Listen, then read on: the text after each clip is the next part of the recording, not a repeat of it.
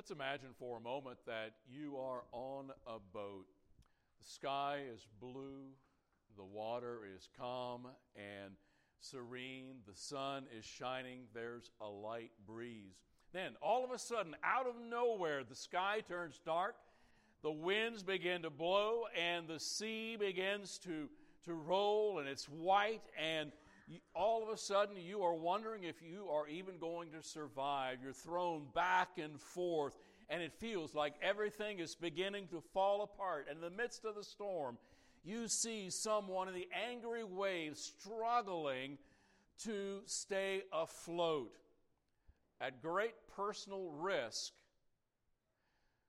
Would you open your hands to help someone else, or would you cling to the boat trying to preserve your own life? It's kind of an unsettling thought, isn't it? Well, this is the picture of the early Christian church as we are looking this morning in God's Word. As we look back a couple of thousand years, the early church was in a situation where things became unsettled, and in order to survive, they had to open their hands and help those around them. They found themselves in a storm of persecution and attack from all sides, and their faith was challenged. Yet it's in this storm that we see one of the most beautiful pictures of love within the body of Christ and unselfish giving for one another. See, the early believers didn't cling tightly to their possessions, and what they did instead was they opened their hearts and they opened their hands and they shared what they had with one another. They demonstrated an unwavering spirit of generosity, and that serves even today as a beacon of hope for the rest of the body of Christ. And today, uh, we're going to step into their story in Acts chapter number 4, verses 32 through 37. So if you have your Bibles this morning, let's turn to the book of Acts chapter number 4 to a story that calls us to examine our own hearts and our own hands. Are they open or closed when it comes to opportunities within our body? So buckle up this morning we're going to be going on a journey back into the early days of the church to rediscover the transformative power of open hands and open hearts and what it meant to the body of Christ. And in doing so, I trust that we'll find the strength to weather any storm that we have together uh, as one unified body of Christ. So look, let's look at God's Word this morning beginning with verse number 32 of Acts chapter 4. Now, as this is happening, Peter and John has returned to the body from uh, being uh, charged with not saying anything about Jesus anymore. And the church says, they responded by saying, Let's pray for even more boldness to go out and share the gospel. They were not concerned about their own safety.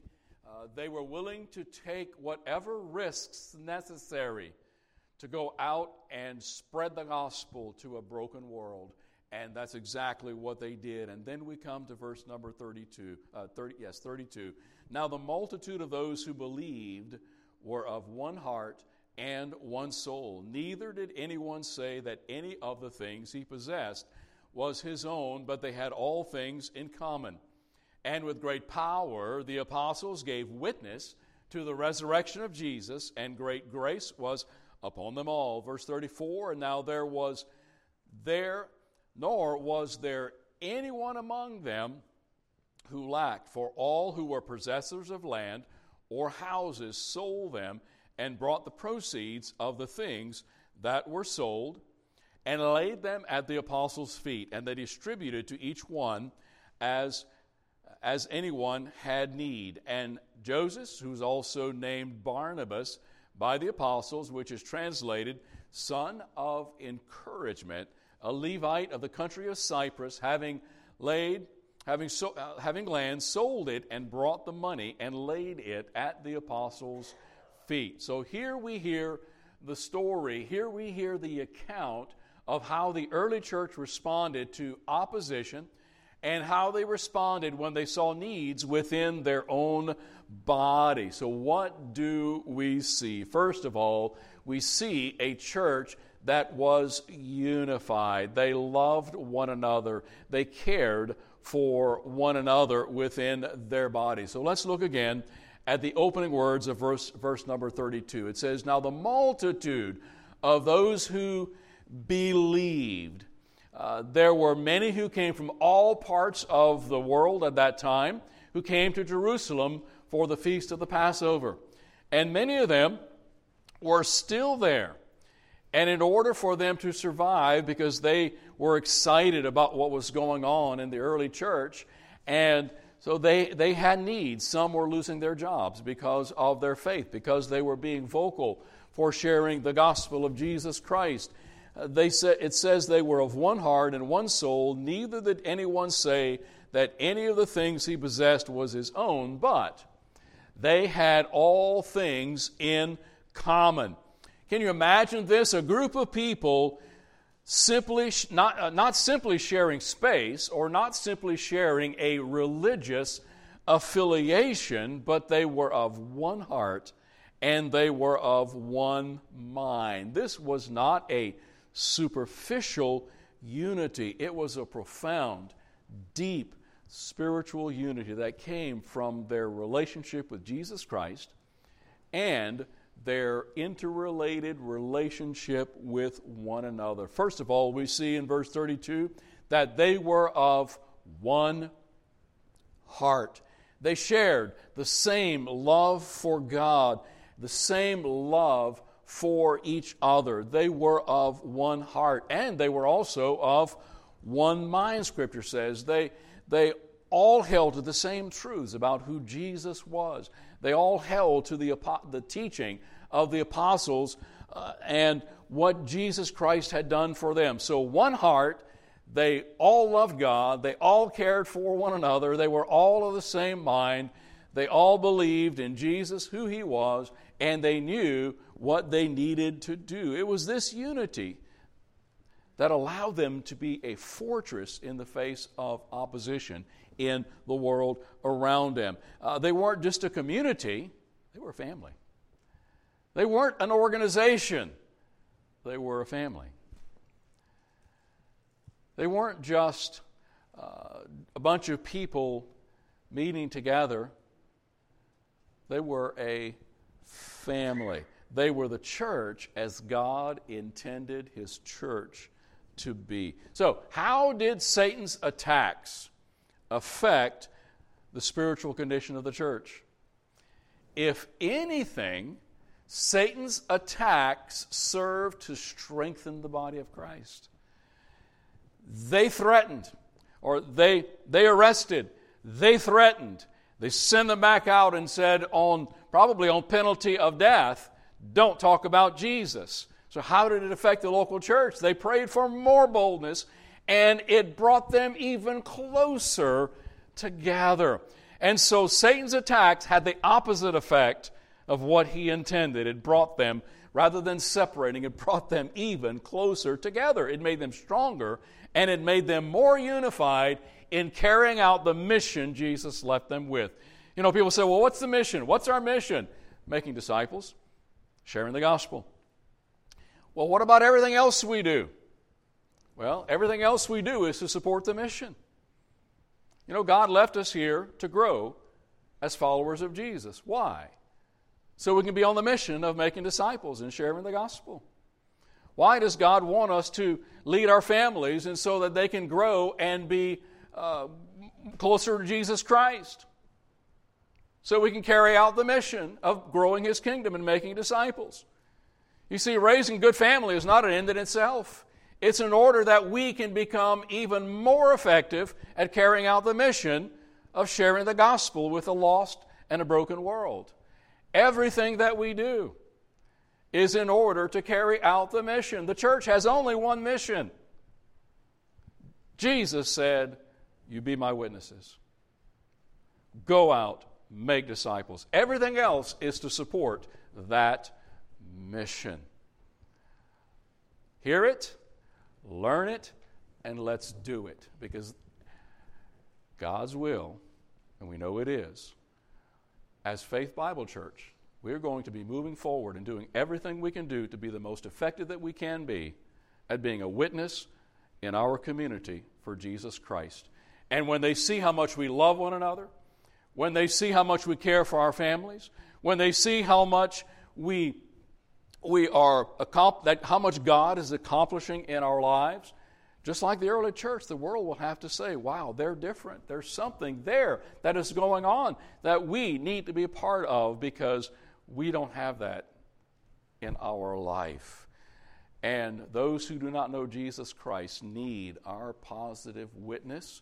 They need us. It's up to God's Holy Spirit to make the changes in the hearts and their minds. But God wants us, God has left us to be His hands, His feet, His mouths, to share that gospel. So the fact that Peter and John were arrested, tried, and threatened had absolutely no effect on the spiritual life of the early church because this, the early church was still unified. Uh, they magnified the Lord Jesus Christ, and in turn, they multiplied. So, a church that is doing the will of God, a church that is unified and carrying out the mission, is going to multiply because we are doing the will of God, doing whatever it takes to be the most effective at making disciples from outside these four walls. So when the Holy Spirit is at work, what we're seeing here, giving, is a blessing, not a burden. See, what the early believers did was purely voluntary. We don't see anything here in chapter 4 where any of the apostles said, Guys, now come on. You know, we, we, we, need to start, we need to start giving.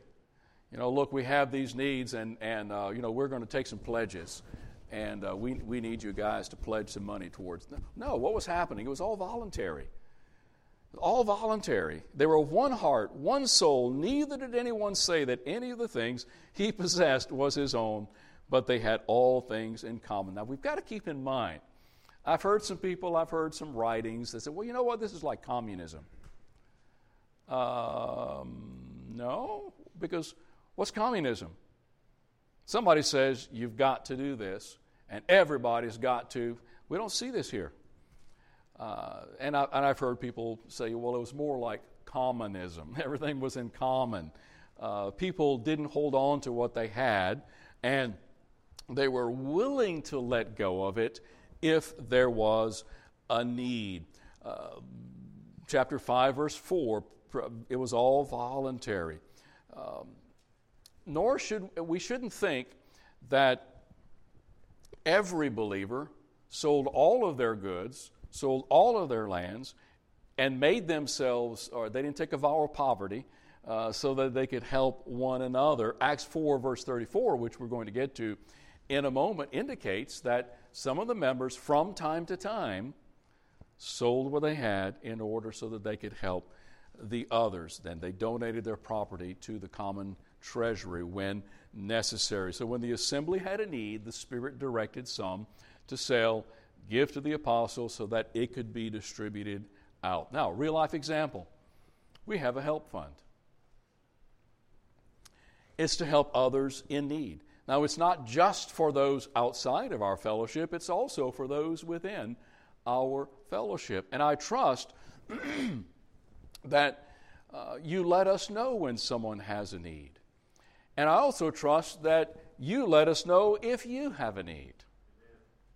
Because, you know, I, and I, I, I get it. I'm one of those people that has a hard time telling someone I need something. I'm one of those that I'll do it, I'll do everything I can, I'll do everything with my power to just make it work. That's just me. Now, is it right? Uh, I think we should be more open with others in the body of Christ. And so, if you have a need, number one, don't let pride keep you from asking for help. Because how did the early church, how did they know that a, a, another fellow member had a need? They told them. They let people know. You know, I, you know, we don't have enough food for this week. Well, let somebody know. You know what? Our, our, our vehicle is, broke down, is broken down. Uh, this is happening. That's happening. An unexpected need came up. Let us know. That's the need. And also, we need to be giving. We need to be giving toward it. Uh, the help fund is there to be used. And so uh, things are a little bit different now than it was then. Uh, we have you know, different things set up, but the, the, the, the principle is still the same. We're there to help one another. So, while the early church's spirit of sacrifice and loving generosity is worth our emulation, we don't have to imitate everything that they did. We don't have to go sell land just because uh, we, we, we need to help someone. Now, if the Holy Spirit prompts you to do that, then by all means, don't tell the Holy Spirit no. Because I've heard people say, well, you know what, I, I, I, just really feel the Holy Spirit wanted me to give a car to somebody. Go for it. Go for it. And I've, I've literally heard of people saying that they gave their better car to someone and trusted God, not because He would give them something better, but that they had, they were, it was adequate for their needs. All I'm saying is we can emulate the spirit of giving that they showed. Uh, so the principles of Christian giving are outlined uh, mostly in uh, 2 Corinthians chapter 8, 2 Corinthians chapter 9. Uh, nowhere are we necessarily instructed to bring money and lay it down at the pastor's feet. If you want to do that, that's fine. Uh, uh, but it's more giving it back into the, the body and so that it can be disseminated out as, uh, as, there, as there is need. So the challenge today uh, may be different from the early church, but I believe they're real nonetheless. Uh, so I want to challenge us today. How can we foster this same kind of generosity of giving here? How can we foster this same kind of unity the early church had? It could be as simple as getting to know someone else here that you don't know well. I'm sad to say that we have had some fairly regular attenders here for three, four, five weeks, and I've heard someone say, Who were they? I said, Well, they've been here for about five weeks, and you don't know them? That's a shame. That's sad. Um, now, I will brag on, on, on you. There are many, many who will go out of their way to meet them, talk to them, and even invite them to lunch. Uh, those are all things that, that, that serve to, to get to know one another. Uh, so get to know someone else.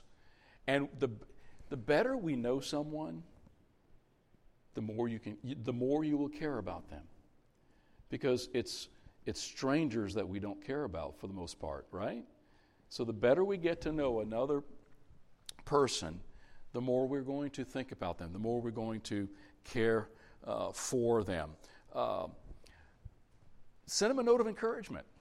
Get, send them an encouraging text, a, a, card, a birthday card, an anniversary card if you get to know their, their anniversary, know a little bit more about them. Uh, pray for one another uh, share with someone who has a need or getting to know someone outside these four walls uh, that are here. Uh, do things uh, together. Uh, invite them to your home uh, for dinner, for food, for whatever. Go do something. go play. those are all ways to get to know one another in, at a deeper level and that will care for one another even more. So it's, it's these small acts of unity that make us strong, that makes us resilient and makes us the church. So let's work to be one heart, one mind, just as the early church was. So the early church was unified. Let's look at how they gave. Let's look at, at, at their spirit of giving. Verse 33 to 35. And with great power the apostles gave witness to the resurrection of the Lord Jesus. Uh, they, they saw him, they were there. There were many who came in after Jesus uh, had, had risen uh, from the dead, or maybe had not seen him personally. So the apostles were teaching that Jesus is alive. We saw him, and great grace was upon them all. Nor was there anyone among them who lacked, because all who were possessors of land or houses sold them and brought the proceeds of the things that were sold. And then, verse 35, they laid them at the apostles' uh, feet. Now, it's we have to note that it would seem here that everyone sold everything. We have to look at the word sold. The verb sold here is a present active participle. So it's not a past tense that said they just sold everything.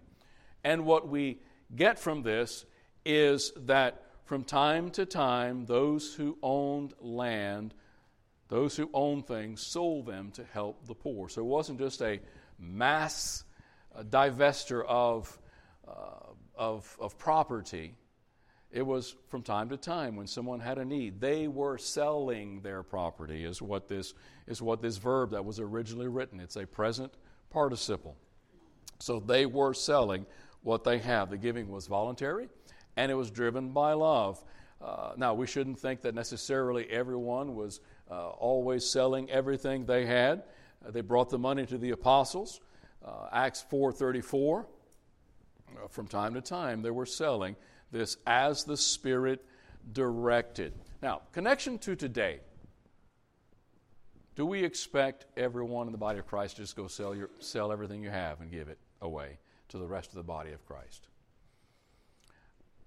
I, I believe we should emulate the spirit of their giving because we do not have the same conditions today as they had then. You have jobs.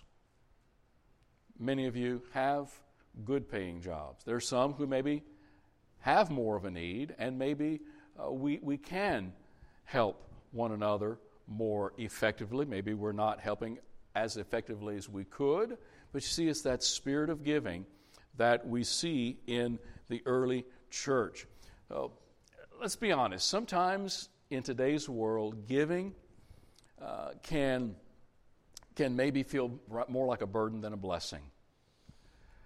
Uh, we often give out of obligation instead of out of a heart of love, or maybe feel like we're being pressured to do so. Maybe it's a fundraising event and you just feel obligated to give, obligated to do something, even if your heart's not in it. I believe God honors the gift where it's given out of love and it's given with an open hand rather than out of obligation. Because sometimes we do give out of guilt instead of joy. But let's look at the, back at the early church. They gave out of love, out of a genuine concern for other believers. They gave willingly, they gave joyfully, and they gave sacrificially. Uh, so, how can we foster that same spirit of giving within our own lives, within our own body? Well, it starts with our hearts. Well, it starts by loving one another. It starts by caring about, it begins with caring for one another. And it begins with recognizing that everything we have is a gift from God. It's not ours. It all belongs to God because were it not for God, we would have nothing. He gives us the air to breathe, He gives you the energy to go to work and to make a living to put food on your family's table. He gives us the health in order to be able to do that. And if you do not have the energy, if you do not have the health, and you're not able, whose responsibility is it to help? Don't tell me welfare. Our welfare in the body of Christ is the body of Christ's responsibility. Do I hear an amen? See, that's the way the early church started. Now, I'm not saying not to accept government help. Not saying that at all. All I'm saying is the primary responsibility, I think, resides within us as the body of Christ to do everything we can, everything within our ability and then anything over and above that, we, uh, we, we do what we need to be able to take care. Uh, so it starts with love. And just a little note on giving.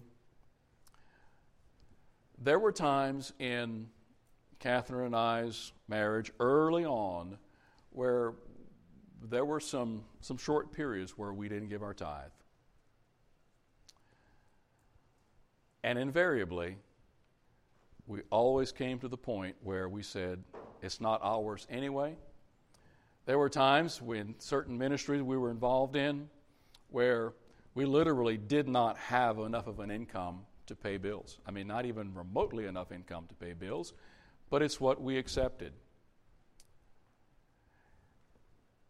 And we decided, Lord, we're going to tithe on our gross plus give over and above, even though we know mathematically we will never be able to pay our bills, humanly speaking. Do you know what happened when we made that choice? God took care of us. God took care of us. Now, we didn't have a mansion. We didn't have, you know, three brand new, two brand new cars. Um, uh, there were times when we had plenty of extra. And I think our, our children that are here know that um, you didn't go without food. Now, it might have been a bologna sandwich, and even with not all the condiments, but we ate. Uh, so I, I just want to give you this as an encouragement. You may, your finances may look gloomy, but know where they know from where they come. They come from God. When we give sacrificially, joyfully, obediently, God will make up the difference. As a matter of fact, that is the, one of the only promises where God says, Test me and see that I see if I won't bless you because you are willing to give. Um, so, if God gave a promise on that, if God gave a 100% money back guarantee on giving, then I would trust Him on it. Amen? Amen. And so, it's in order that we might be able to accomplish the ministry. Serve one another, help one another, support one another, but also to reach the lost with the gospel of Jesus Christ and carry on the ministry. All right, so let's let's move on. It's uh, we need to be loving one another, serving one another, and learn the spirit of giving. And then lastly, let's take a look at the example of Barnabas. Verse 35 said, They laid him at the apostles' feet, and they distributed to each as uh, anyone had need. Something that is in action is, is in effect today, our help fund, and that's what it's there for. So, the example of Barnabas we'll see in our last two verses. Verse 36 And Joseph, who was also named Barnabas by the apostles, which is translated I mean, think about what more appropriate nickname could he have had? Son of encouragement. A Levite of the country of Cyprus, having land, sold it, and brought the money and laid it at the apostles' feet. So here we are introduced to Barnabas. His name uh, says, uh, he, it's translated son of encouragement, and he truly lived up to it. So he was a Levite of the country of Cyprus. Now, Levites weren't supposed to hold property, but it wasn't in Jerusalem, it was in Cyprus. Uh, so he did have uh, some land, he did sell it. It was an extraordinary act of generosity. He not only gave of his resources, but he gave of himself. Because Barnabas was an essential supporter within the early church. He was a supporter of others and the leaders within uh, the church. Uh, he was a generous giver, and this is illustrated by Luke in his account. Otherwise, Luke wouldn't have included him here. Now, it's possible that this noble act of Barnabas to sell his land and give it to help others within the body apparently filled Ananias and Sapphira, which we're going to hear in our next section together. It's possible that his generous act filled them with envy. And so they wanted to look better to the, to the church, and so they conspire together. And we'll, I won't steal my thunder from, next, from, uh, from the next time. Uh, you can read ahead if you want to, that's okay. Um, but they end up being killed by God. So lying and trying to appear better because of pride or envy is a very, very dangerous thing.